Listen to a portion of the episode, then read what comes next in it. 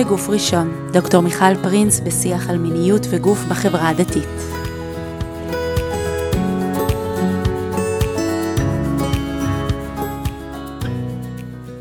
ברוכות וברוכים הבאים לפרק נוסף של בגוף ראשון. בשבועות האחרונים עסקנו בפודקאסט בכל מיני נושאים שככה השבוע ניסיתי ככה לסכם לעצמי איפה אנחנו עומדים ו- ולאן אני רוצה להמשיך לקחת. והרגשתי שאנחנו צריכים לעשות איזה סדר.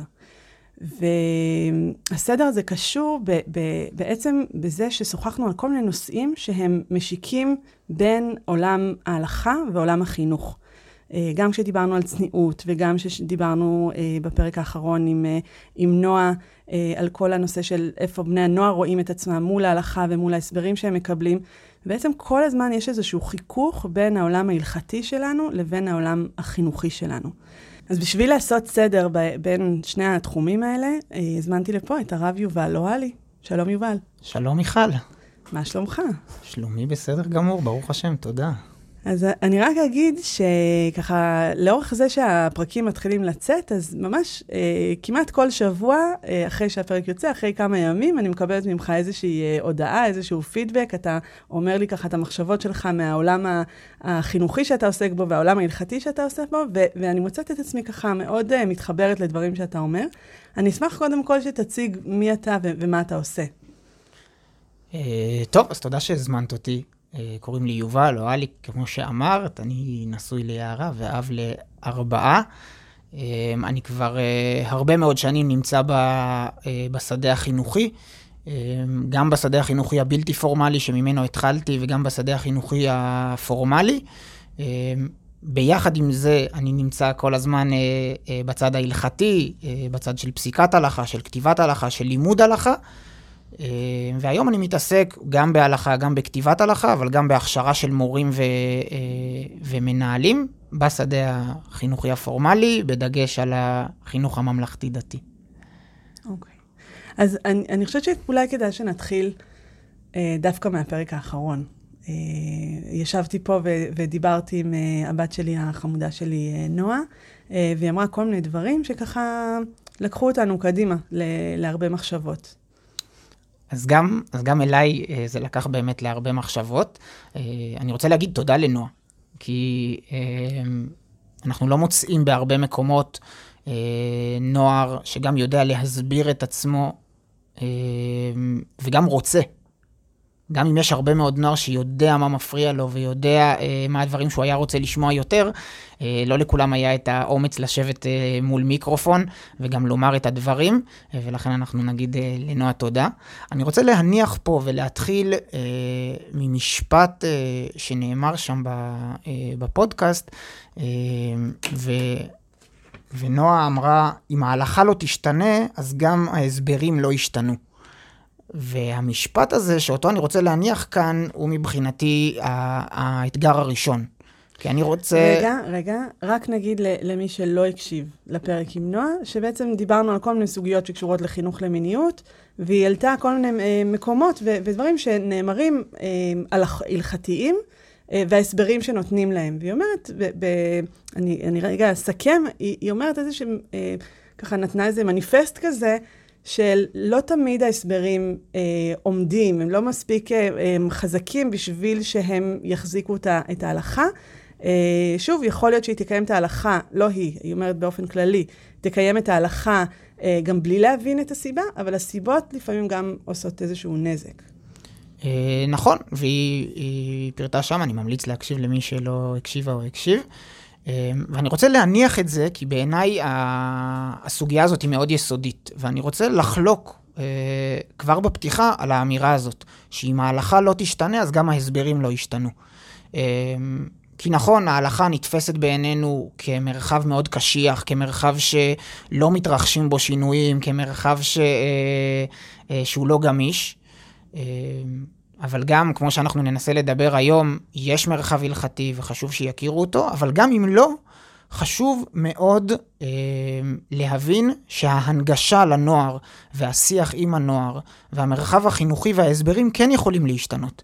והם כן יכולים אה, להגיע לאוזניים של הנוער בצורות אחרות ממה שהם אה, מגיעות היום, או מגיעים היום. אוקיי, okay, אז, אז אנחנו כבר עושים איזושהי הפרדה שהיא, נרגיש בהמשך, שהיא קצת אה, דיכוטומית.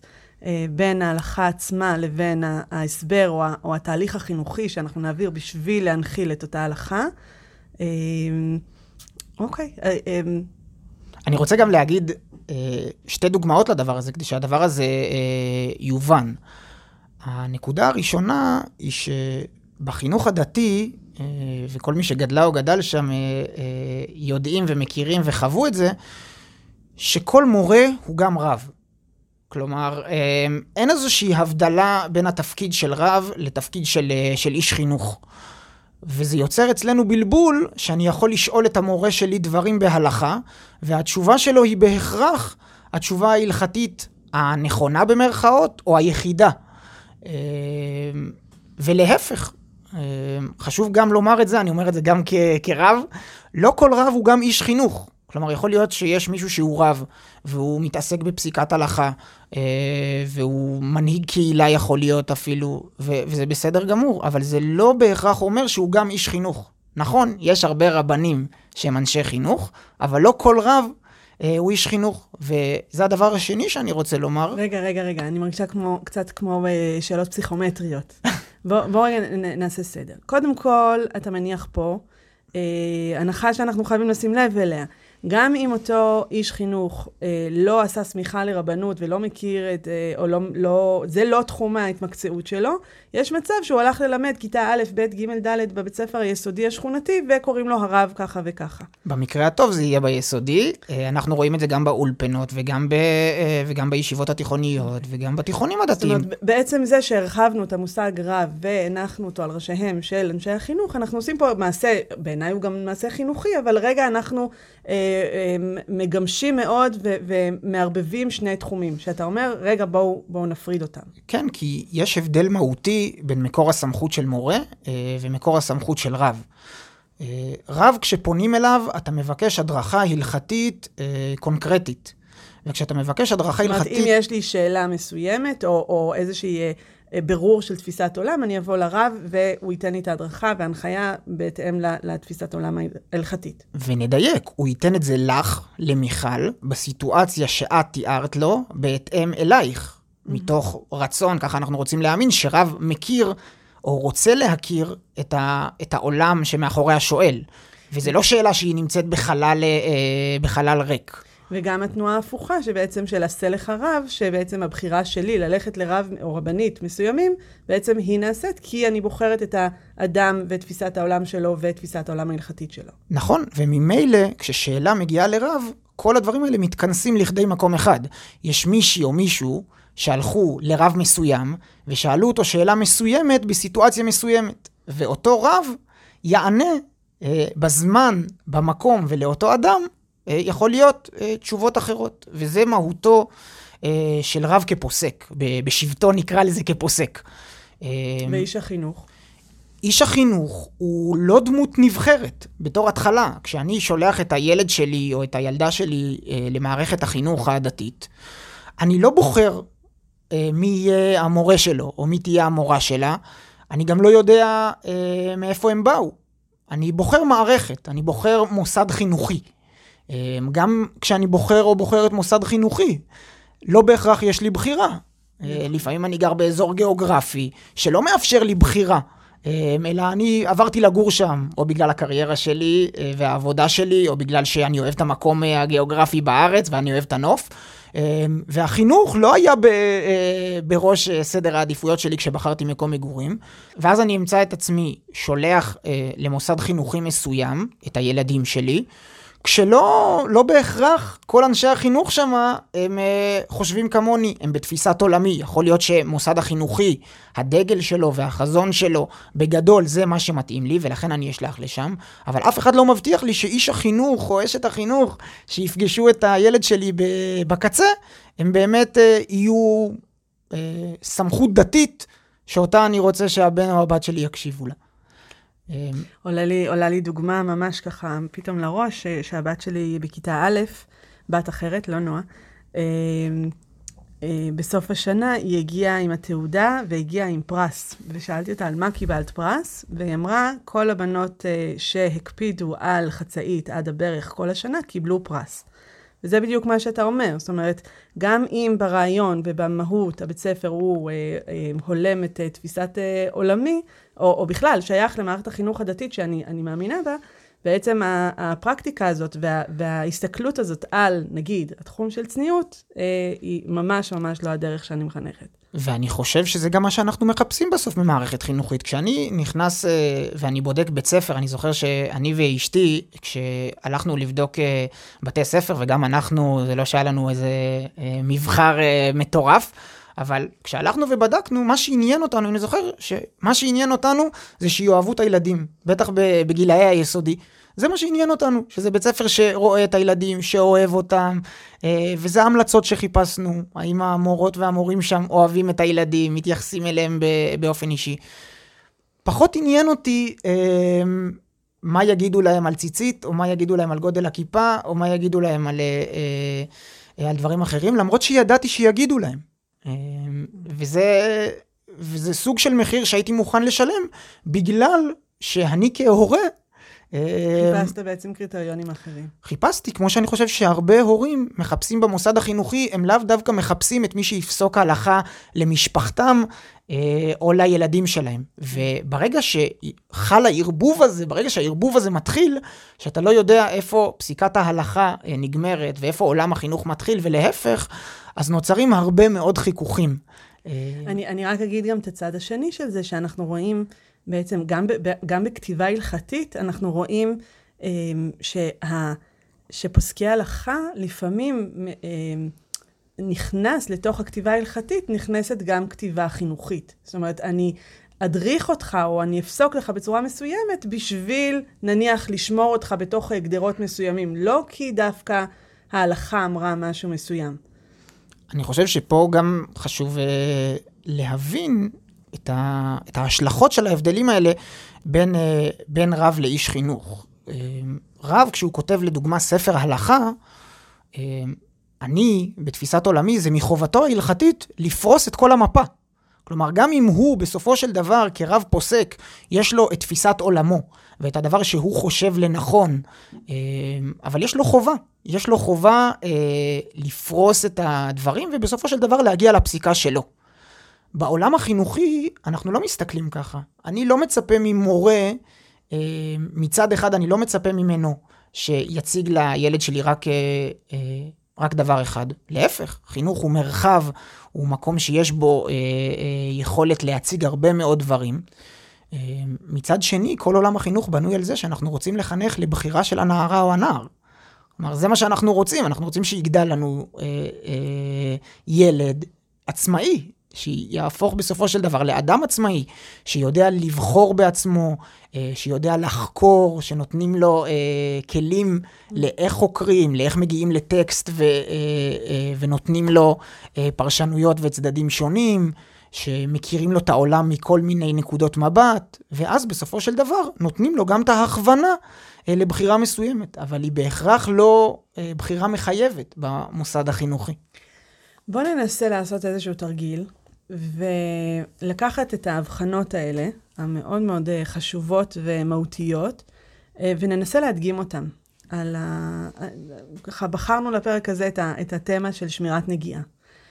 ששמירת נגיעה מצד אחד היא סיפור הלכתי מאוד. זאת אומרת, יש הלכה, יש, יש דרך, יש מקורות וכולי. אלא אם כן תספר לי משהו אחר.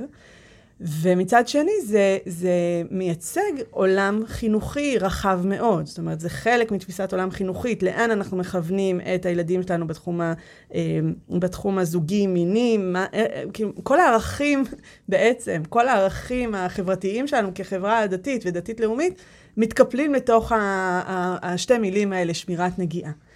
ואני רוצה שניקח את המושגים שהבאת ואת ההבחנה הזאת, וננסה להבין אותם דרך השמירת נגיעה הזאת.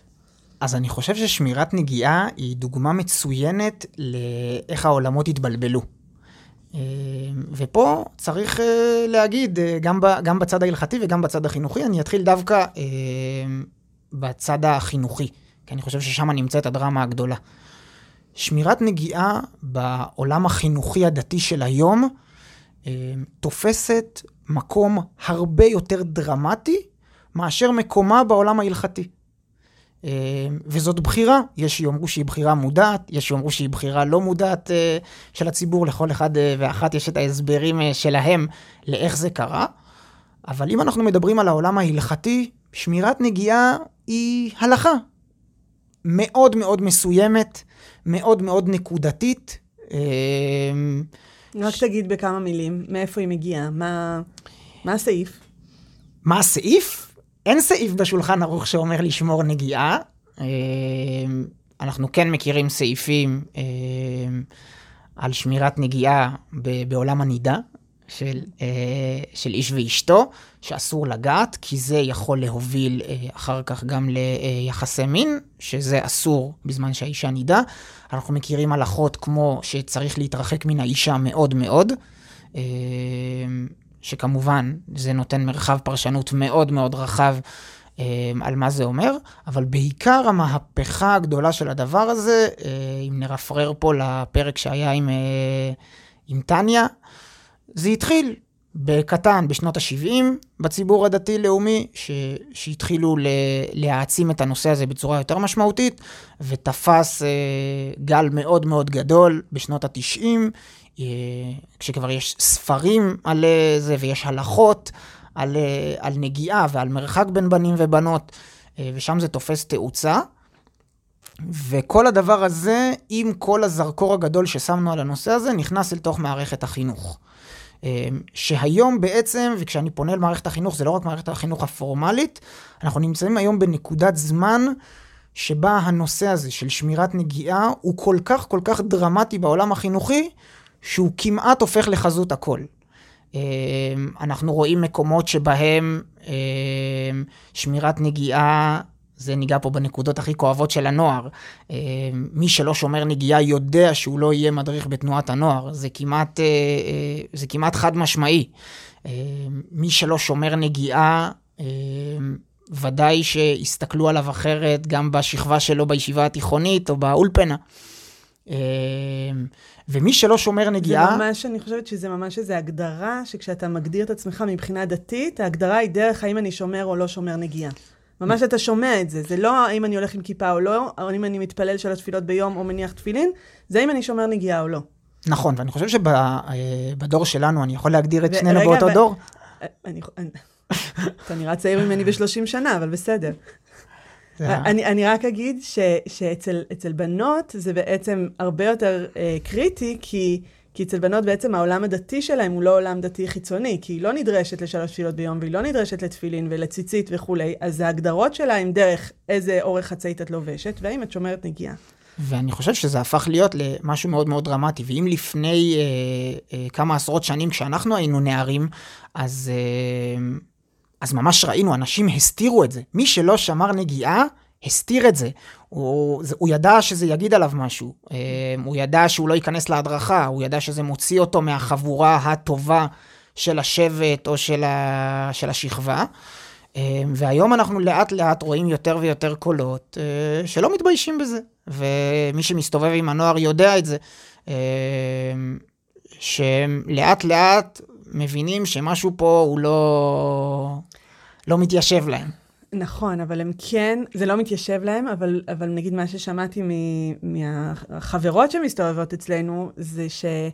שאם הפסקת לשמור נגיעה, אז זה כבר הכל או כלום. כאילו, הפסקת את זה, אז כבר יאללה, איפה, איפה הטייץ ואיפה הטיולים עם הבנים, כאילו כבר, כבר שחררת הכל. וזה המחיר הגדול שאתה לוקח אה, הלכה, שהיא אומנם אה, חשובה, והיא אומנם אה, משמעותית, אבל היא בסופו של דבר לא איזה הלכה קנונית, ואתה הופך אותה לחזות הכל. אה, והמחיר שאנחנו משלמים הוא שכשמישהו לא שומר נגיעה, וגם על המושג הזה צריך להתעכב, מה זה לא שומר נגיעה? כלומר, יכול להיות אה, אה מישהו אה, שגדל כל חייו בתוך הציבור הדתי, והוא אה, ימצא את עצמו עכשיו אה, אה, אה, לוחץ יד, לחיצת יד תמימה למישהי מהשבט, או אה, חס וחלילה, חס ושלום, ימצא את עצמו בסיטואציה שבו הוא נתן חיבוק לחברה מהשבט, או אה, לבת דודה. ובתפיסה שלו הוא יצא מכל, ה... מ... מכל הגבולות. כן, הוא יצא מהמערכת. הוא נפסל. כי אף אחד אה, לא הציב לו את זה רגע בפרופורציות. ואת הפרופורציות חשוב להציב, אה, ומי שצריך להציב אותם זה בראש ובראשונה הרבנים. אה, ואחר כך אנשי החינוך, הרבנים צריכים לבוא ולהגיד, רבותיי, איפה המקום של ההלכה הזאת, או של האיסור הזה? אה, האם הוא איסור דאורייתא, הוא איסור דרבנן, הוא מנהג, הוא עצה טובה? איפה הוא נמצא במערכת? כי אם הנוער יבין איפה הוא נמצא, אז יכול להיות שגם היחס לזה יהיה יחס הרבה יותר נכון. כשזה משהו כל כך כל כך דרמטי, אז גם המעמסה הנפשית שמצטרפת לזה, היא מעמסה נפשית שנוער בעולם שלנו של היום, לא בטוח שהוא יוכל לשאת עליו. אבל אם, זאת עוד, עוד הלכה. זאת עוד הלכה במרחב גדול של הלכות, שאת חלקם אנחנו, כמו שאמרת מקודם, מבינים, ואת חלקם לא. אמ, אבל אין לזה איזה דרמה. ואין לזה איזה זרקור שמעיד על כל עולמי הדתי, אם לחצתי יד לבת דודה שלי באירוע משפחתי, כן או לא. אמ, ואת זה צריך טיפה להרגיע. ש, ש, אני, שומעת דרך ה... בקוגניציות שלי, אני שומעת שבעצם לקח... זה לא שלא לדבר על שמירת נגיעה. זה בעצם לקחת את שמירת נגיעה ולהרחיב את השיח עליה. לא להגיד שמירת נגיעה אסור, מותר, דתי, לא דתי, אלא לבוא ולהגיד, יש פה מרחב מאוד גדול. בכלל, המרחב התורני שלנו, המרחב ההלכתי שלנו מאוד גדול, ושמירת נגיעה תופס נפח מסוים. ובתוך הנפח הזה אנחנו רוצים רגע לדבר מה המשמעויות של נגיעה, מה זה נגיעה בכלל, מה... ממה אנחנו נזהרים גם? אני, נורא חשוב לי להגיד אה, ו- ולפתוח את זה איתם, אה, מה, מה קורה שם. כי אם אני, אה, אם, אם אני שומעת את ה, את ה... שוב, אני אדבר עוד פעם על החוברת של מגע הקסם, ההיא, המיתולוגית. מי מאיתנו, מי מאיתנו לא נפגש. אני, מה, מה שמצחיק זה שהחוברת פתאום נולדה מחדש בתוך הבית שלי, כי פתאום מצאתי את זה על המדף של, של נועה. אבל החוברת הזאת שאומרת, יש נגיעה אחת, והיא, ברגע שנגעת, אז את מאבדת את הראש ואת כל היכולות שלה. מה שנקרא, נגעת נסעת. ממש ככה. וה, וברגע שהשיח נשאר ברמה החד-ממדית הזאת, אז אנחנו, אנחנו, אנחנו תקועים, אנחנו לא מספקים להם את מה שהם זקוקים בשביל להתמודד עם העולם הזה. אז uh, אני אגיד, אני את החוברת הזאת, אני זוכר, אני ממש זוכר את הדוגמה ש, uh, שגרמה לי לקונפליקט. אני גדלתי כילד ירושלמי אה, רגיל, נורמלי, כך לדעתי, והחיים שלי, את יודעת, ילד... דתי נורמלי של... אה, ילד עירוני, ילד עירוניסטי נורמלי. ואני זוכר את הפעם הראשונה שקראתי בספר הזה, שכשאני מקבל עודף מהקופאית בסופר, אני צריך להיזהר שלא יהיה מגע. ואני זוכר ששם, ששם פתאום הבנתי שמשהו כאילו מאוד לא בסדר איתי. כי מה זאת אומרת? זה קורה לי כמעט כל שבוע. אין, אין שבוע שלא קורית לי נגיעה אקראית כזאת של, אה, אה, אה, של קופאית או של אה, באוטובוס, כמו כל אה, ילד או נער שגדל ב... אה, במרחב הצפוף של הכרך. אה... כן, במרחב הצפוף של אה, ירושלים של אה, שנות ה-90, אז הצטופפו באוטובוסים לטוב ולרע. אה, וזה... וזה משהו שאם מישהו היה בא ואומר לי באותה נקודה, הוא אומר, נכון, תשמע, זה באמת, הנגיעה הזאת, יכול להיות שיש בה מימד בעייתי. ואני כרב, יכול להיות שאני באמת אבוא ואגיד, אה, הדבר הזה בעייתי, לגעת בקופאית, זה דבר שהוא לא בסדר. אבל יחד עם זאת, צריך שיבוא איש החינוך ויגיד לי, רגע, כאילו, בוא נרגע. אה, והדבר הזה, אה, הוא נפגש בתוך עולם מורכב, ופה כבר מתחיל התהליך של איש החינוך. שהוא יודע לתווך את העולם ההלכתי ואומר, נכון, הלכה היא חשובה לנו, אנחנו רוצים וצריכים לקיים אותה, אבל גם צריך לדעת שהעולם הוא מורכב, וכל ילד הוא מורכב, וכל מציאות היא מציאות אחרת. ופה כבר מתחיל התהליך החינוכי, שהדוגמה שאני אוהב להביא במהלך השנים, היא הדוגמה של מיקסר. כל מי שראה פעם מיקסר של די-ג'יי, או מיקסר של... אה, של כל מי שעוסק במוזיקה ובהקלטות ובדברים כאלה, יודע שבשביל לייצר משהו שלם, משהו טוב, משהו שהוא ערב לאוזן ושיכול להישמע, אתה חייב שיהיה איזון. אתה חייב שיהיה איזון, אתה מדי פעם מעלה ערוץ אחד, מדי פעם אתה מוריד ערוץ אחד, אתה צריך שהם יהיו באיזשהו אה, איזון, ואם אתה תיקח איזשהו ערוץ ותעלה אותו לווליום הכי גבוה, זה יהיה משהו מאוד מאוד צורם, ולא יהיה אפשר להקשיב לזה. אה, ואני בתחושה ששמירת נגיעה כשם קוד לכל הנושא הזה של מיניות, של, אה, אני לא אוהב את המילה, אה, צניעות, אה, תפס של, ווליום, זוגיות. זוגיות, תפס ווליום, ממש הרמנו את הערוץ הזה לווליום הכי גבוה, אה, שמצד אחד לא בטוח שזה המקום הנכון שלו בעולם הדתי וההלכתי, אם נלמד את כל המרחב הדתי וההלכתי, אה, ומצד שני זה גורם לנוער כבר לא לרצות להקשיב, זה כל כך חזק, זה כל כך רועש, זה כל כך מרגיש לנו לא נעים אה, בגוף ובאוזן, שאנחנו כבר מעדיפות ומעדיפים לא להקשיב. והמחיר העוד יותר כבד שאנחנו משלמים הוא דווקא מהצד הדתי. כי ערוצים אחרים, שיכול להיות שהם הרבה יותר דרמטיים והם הרבה יותר חשובים, אותם אנחנו לא שומעים, והם לא מה שמגדירים את הזהות הדתית שלנו. אמ, ואנחנו רואים גם את זה, כלומר, אה, לאף קומונרית בשום תנועת נוער דתית, כשהיא תעשה ראיונות לצוותים השונים או לצוות ההדרכה, אני לא זוכר שראיתי קומונרית ששואלת האם אתה מדבר לשון הרע. איסור דאורייתא, אה, ממש, לכל דבר ועניין, אם אתה אה, הולך רכיל בעמך. אה, וזה אחד המחירים שאנחנו משלמים כשאנחנו מגביהים ערוץ אחד מאוד מאוד מאוד גבוה, אנחנו לפעמים מאבדים דברים אחרים שיכול להיות שהם מגדירי זהות הרבה יותר משמעותיים.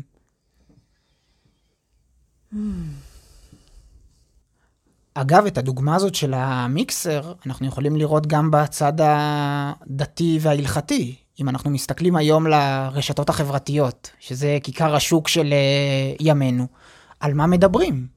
כלומר, על מה הציבור הדתי מדבר? ואם יש מישהי או מישהו שלא מהחברה הדתית שיפתח את הפייסבוק המגזרי שלי, אה, יש לומר, הוא יהיה בטוח שהחברה הדתית, מה שמעסיק אותה כל היום, ולא בטוח שהם טועים, זה מיניות.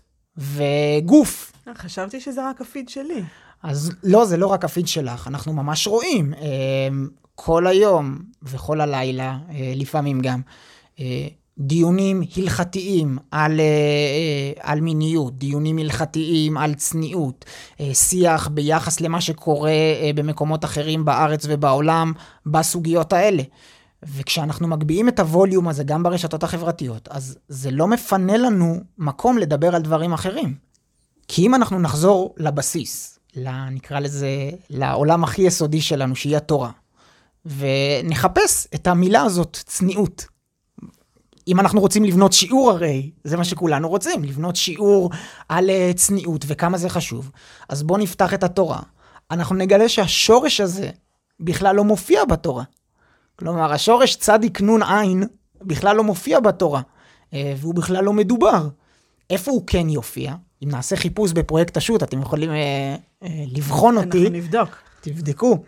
אז, אה, אז אנחנו נחפש את השורש צדיק נון עין בפרויקט השו"ת, אנחנו נגלה שהוא מופיע פעמיים בנביאים, ובפעמיים שהוא מופיע, הוא בכלל לא מדבר על צניעות הגוף.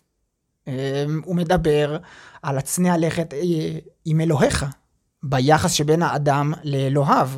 אה, בנבואת מיכה, אה, שאנחנו קוראים אותה גם באחת ההפטרות בשנה, זה מגיע אחרי שמיכה יוצא בביקורת. למה לרוב זבחיכם? והוא יוצא כנגד התנהגות שהיא רק חיצונית, שאני רק מביא קורבנות ואני חושב שזה יעזור לי. ואז מיכה אומר, למה לרוב זבחיכם וכולי, והוא יסיים, מה השם אלוהיך דורש ממך, טה-טה-טם, והצנע לכת עם אלוהיך. כלומר, זאת תהיה האמירה, הצניעות היא לא ביחס שבין אדם לחברו, היא ביחס שבין האדם אה, לאלוהיו. ואנחנו תרגמנו את זה במהלך השנים, צניעות כערך מכונן בזהות הדתית-לאומית, ולא רק כערך מכונן, אלא גם הוצאנו אותו ממשמעותו המקורית. אה, והפכנו אותו ממושג שמדבר על בין אדם לאלוהיו, לבין אדם לסביבה החיצונית שלו, או בין אדם לגוף שלו. בין אישה לסביבה החיצונית שלה. בין אישה לסביבה החיצונית שלה, אה, בין גבר ליצריו, בין... אה, ו- וכן הלאה וכן הלאה, ולדבר הזה יש מחיר. יש מחיר לזה שאנחנו אה, הוצאנו מושג ממשמעותו המקורית. אה, יש מחיר לזה שאנחנו לא מדברים על הגוף כמו שהתורה רצתה לדבר עליו. אה, התורה כשהיא רוצה לדבר על, אפילו על המושג שהיום אנחנו מכירים אותו כצניעות, היא מדברת במושגים של קדושה. אה, אם אתה צריך להסתיר בשעת הקרב את אה, צעתך, כמו שאומרת התורה, זה בגלל שמחנך צריך להיות קדוש. וקדוש וצנוע זה שני מושגים שונים, ואנחנו צריכים לדבר יותר במושג של קדוש, כי קדוש הוא מושג אקטיבי שאפשר להגיע אליו. אם תעשה דברים אקטיביים, אז תוכל להיות קדוש. צניעות, אה, כמו שמכירים אותה היום, מדברת על הצד השני. אל תעשה, תסתירי, תסתיר, אל תעשה, אל תבוא, אל תלך. אל תלכי, אל ת, ת, תדברי, אל תשירי. כן, ו, ו, ובצד החינוכי, אה, יש לזה השלכות מאוד מאוד גדולות, כי כאיש חינוך, אני רוצה להיות זה שמציב את האלטרנטיבה לאיך כן מתנהגים בעולם. לא לבוא ולעמוד לפני התלמידות והתלמידים שלי ולהגיד, את זה אסור לכם, לשם אל תלכו, אל תעשו. אמ, והנוער רואה את זה. אמ, הנוער לאט לאט, אם הוא שומע לאורך שנים, אותנו אומרים לו, אל תלכו, אל תעשו, תתרחקו מזה, אל תסתכלו, אל תשמעו, אל תדברו על זה, אז הוא מבין לאט לאט שאחד מהשניים, או שהעולם הדתי לא מתאים לו, או שאנחנו כאנשי חינוך לא רלוונטיים אליהם. כן, וזה, וזה הולך ומתעצם בעידן שבו הם באמת באמת, הכל פתוח. לא, לא במובן המתירני והפרוץ, אלא במובן הזה שתהליך החשיבה שלהם כבר אחר. הם יודעים להגיע למידע, הם יודעים להכיל מורכבות, הם יודעים שלכל אה, כל דבר שתגיד, יש לו עוד שמונה צדדים.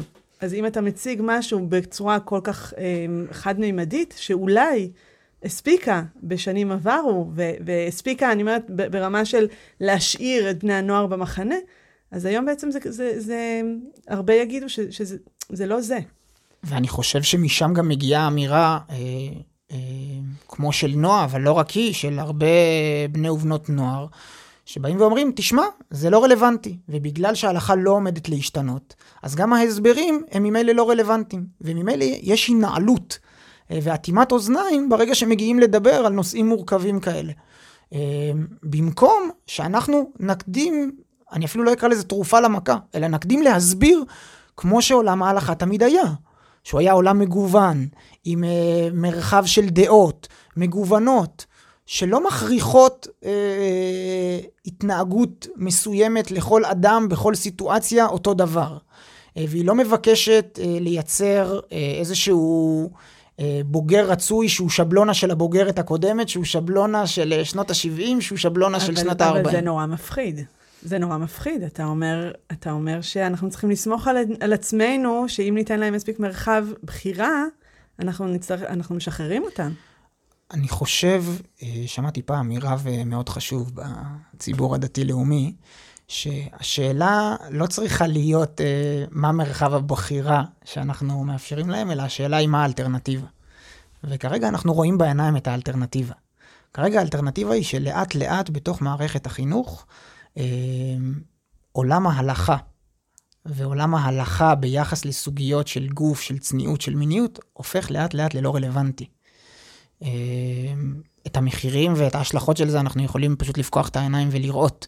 אה, הרבה פחות לומדי הלכה, הרבה פחות אה, אה, מחויבות לעולם ההלכתי, גם בתפיסה אגב של הנוער. וזה קשור למה שאמרנו מקודם, כי הוא מבחינתו, אם הוא לא מקפיד על הסוגיות האלה של צניעות ומיניות, אז הוא כבר לא חלק. למרות שיכול להיות ש, שמצוות ואיסורים אחרים, הוא מקפיד עליהם קלה כבחמורה, אבל הוא לא רואה את זה כמה שמגדיר אותו אותה כאדם דתי.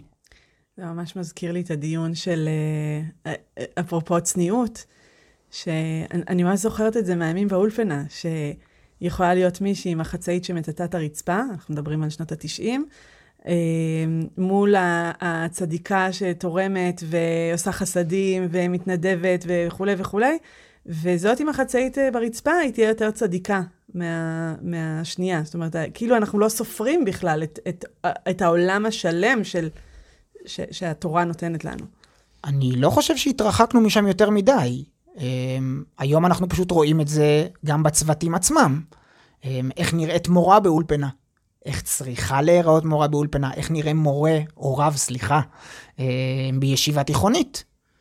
מה הדרך הנכונה להיראות? האם יש רב בישיבה תיכונית שהולך עם ג'ינס? אני לא יודעת, יש? אני מקווה מאוד שכן. אני, בישיבות התיכוניות שאני הסתובבתי בהן ועבדתי בהן, אני לא ראיתי אף פעם. וואו. סתם כמחשבה. אני כן. רוצה להאמין שיש, כאילו, בטוח במרחבים אחרים אה, אה, יש. ו, וזה מרחב שצריך אה, לראות אותו, כי שם הנוער שלנו חי. אה, ואם הנער או הנערה שלנו גדלו בסביבה דתית, והם בתפיסה שלהם הם דתיים, אבל אז הם מגיעים לאולפנה או לישיבה תיכונית במקום אחר, במקום גיאוגרפי אחר, בעיר אחרת, והם פתאום רואים שככה נראים אנשי החינוך הדתיים, או ככה צריך להיראות, אז מה זה אומר עליי? מה זה אומר על ההורים שלי? על הבית שגדלתי בו. מה זה אומר על הבית שגדלתי בו? האם הבית שגדלתי בו הוא פחות דתי? זה, וואי, אתה עכשיו מתאר את שנות האולפנה שלי כמי שהגיעה מאפרת והלכה לבהרן. ממש אחד לאחד, זה, זה חתיכת, אה, כן, חתיכת דבר.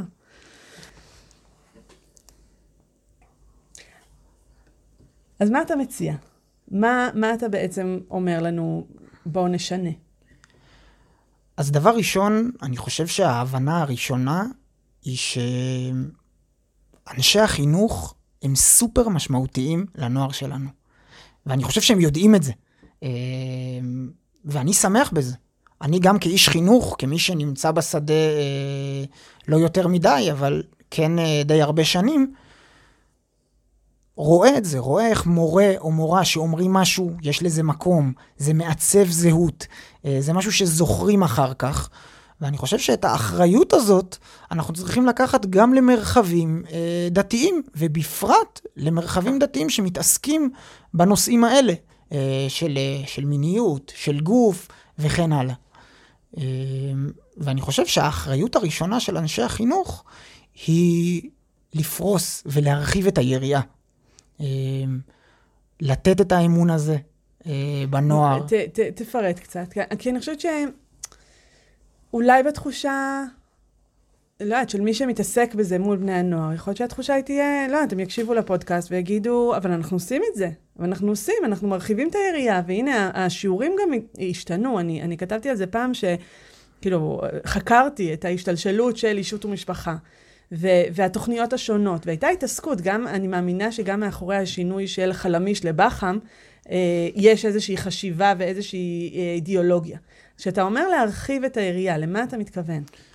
אני דבר ראשון מתכוון אה, ללימוד של מקורות היסוד. כלומר, ללכת אה, למקורות היסודיים אה, ולחלץ משם, או שמא נאמר לא לחלץ משם. כלומר, להראות שכשהתורה מבקשת להתייחס לנושאים האלה, דרך איזו פריזמה היא מתייחסת אליהם, או לא מתייחסת אליהם. מה זה אומר שבתורה המושג צניעות לא מופיע ושאצלנו הוא כל כך דומיננטי? אני לא מכניס עכשיו תשובות לפיהם של המורות והמורים, אבל בואו נציב את השאלה. מה זה אומר שנושא שאצלנו תופס כל כך הרבה ביום-יום, בתורה בכלל לא מופיע? ובואו משם נתחיל את הדיון, ונשמע מה יש לנוער שלנו לומר על זה. אני חושבת שפה יש איזה חתיכת... אה... דרך. זאת אומרת, באמת לתת להם, אה, אה, אני לא... כאילו, ליצור מרחבים בטוחים שבהם הנוער יוכל להגיד את מה שיש לו לומר. ו- ו- ולא... לא, לא להקשיב בשביל לתת להם לדבר, אלא להקשיב בשביל להתקדם ולהתפתח ביחד איתם. אני חושב שאת צודקת, ואני חושב שהצעד הבא הוא לא לגעת בנושאים האלה מתוך פחד. וזה גם אחריות של, אה, שלנו כאנשי חינוך, של כולנו. אמ, כי הרבה פעמים כשנוגעים בנושאים האלה, אנחנו מפחדים ממדרון חלקלק, אנחנו מפחדים ממה התוצאה שתהיה, אנחנו מפחדים מהמון המון דברים. אבל אני חושבת שהפחד הוא טמון בזה ש... יש מצב שאנחנו, הדור המחנך, עובר את אותו תהליך שהם כבר נמצאים באמצע שלו. הם, כאילו, לא, לא מבחינת ידע ומה הם יודעים ומה הם מכירים בעולם, הם לא יודעים. הם לא יודעים נקודה, ו, ויש לנו אחריות פה.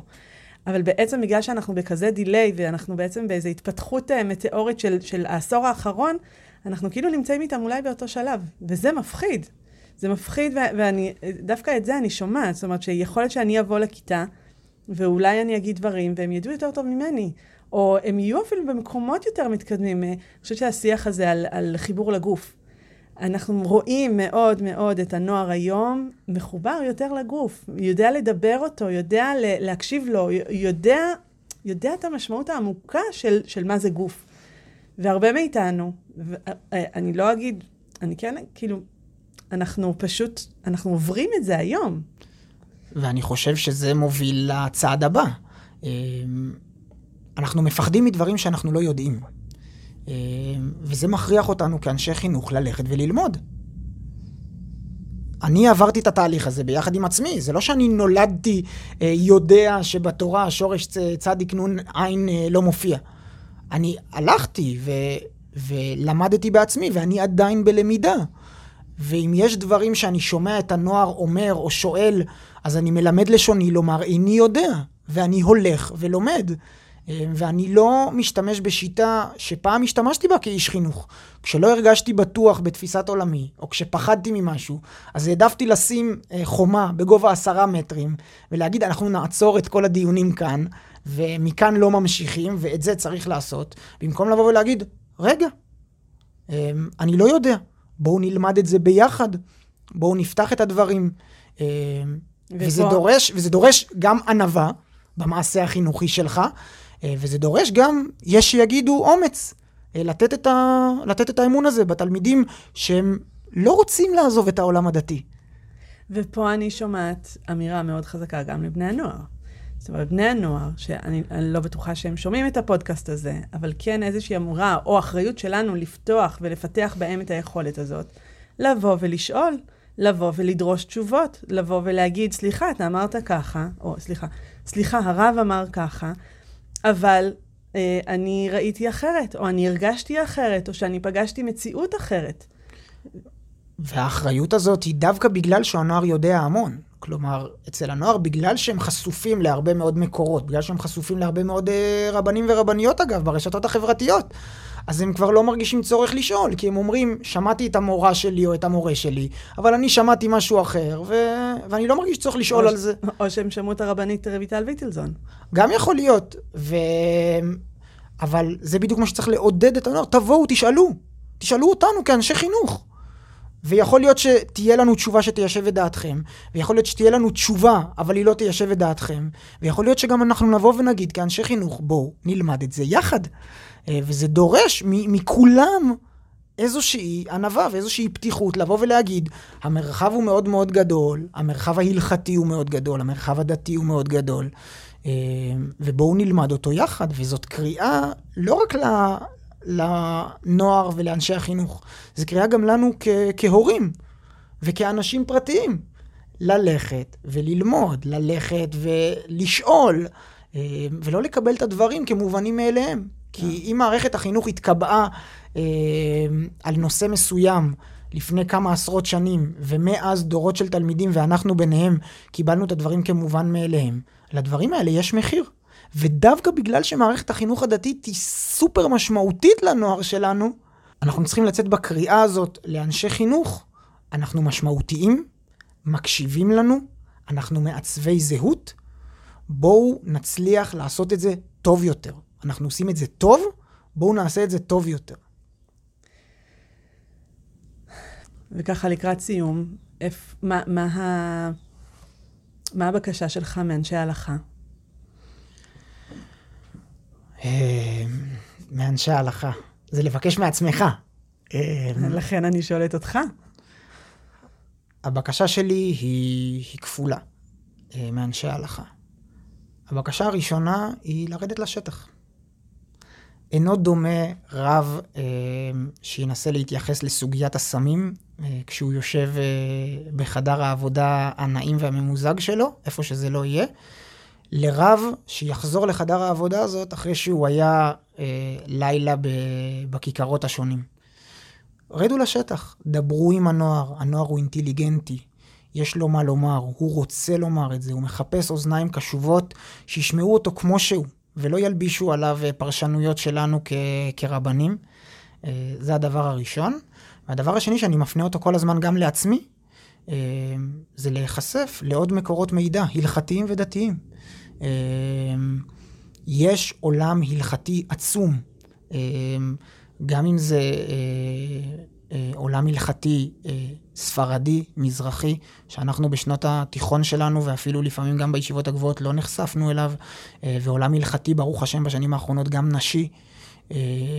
ועולמות הלכתיים אחרים אה, ממה שאנחנו נחשפנו אליהם, ואנחנו צריכים ללמוד אותם יותר ולהיחשף אליהם יותר, כי לפעמים דווקא במקומות האלה אתה מגלה מענים שהם מענים הלכתיים, שמבוססים על דורות ומחוברים למסורת לא פחות מאיתנו, ואולי יותר, ומדברים בשפה שיכולה להתאים היום יותר אה, לנוער שלנו, לעצמנו.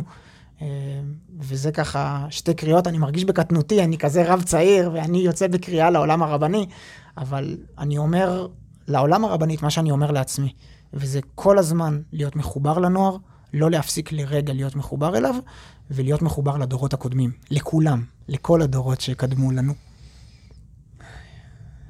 זה יפה, זה יפה, וזה...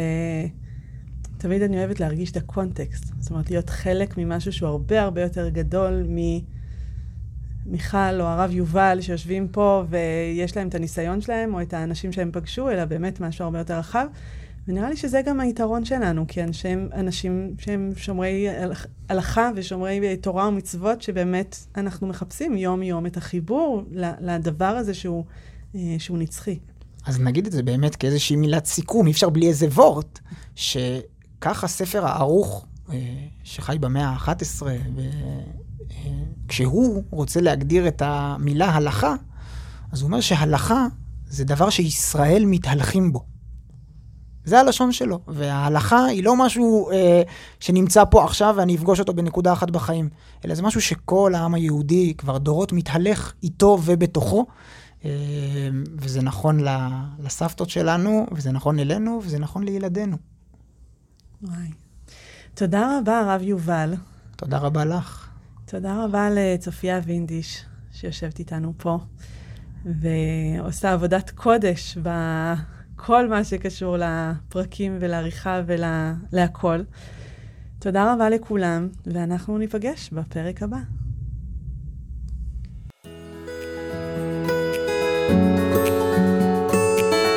מגוף ראשון, דוקטור מיכל פרינס בשיח על מיניות וגוף בחברה הדתית.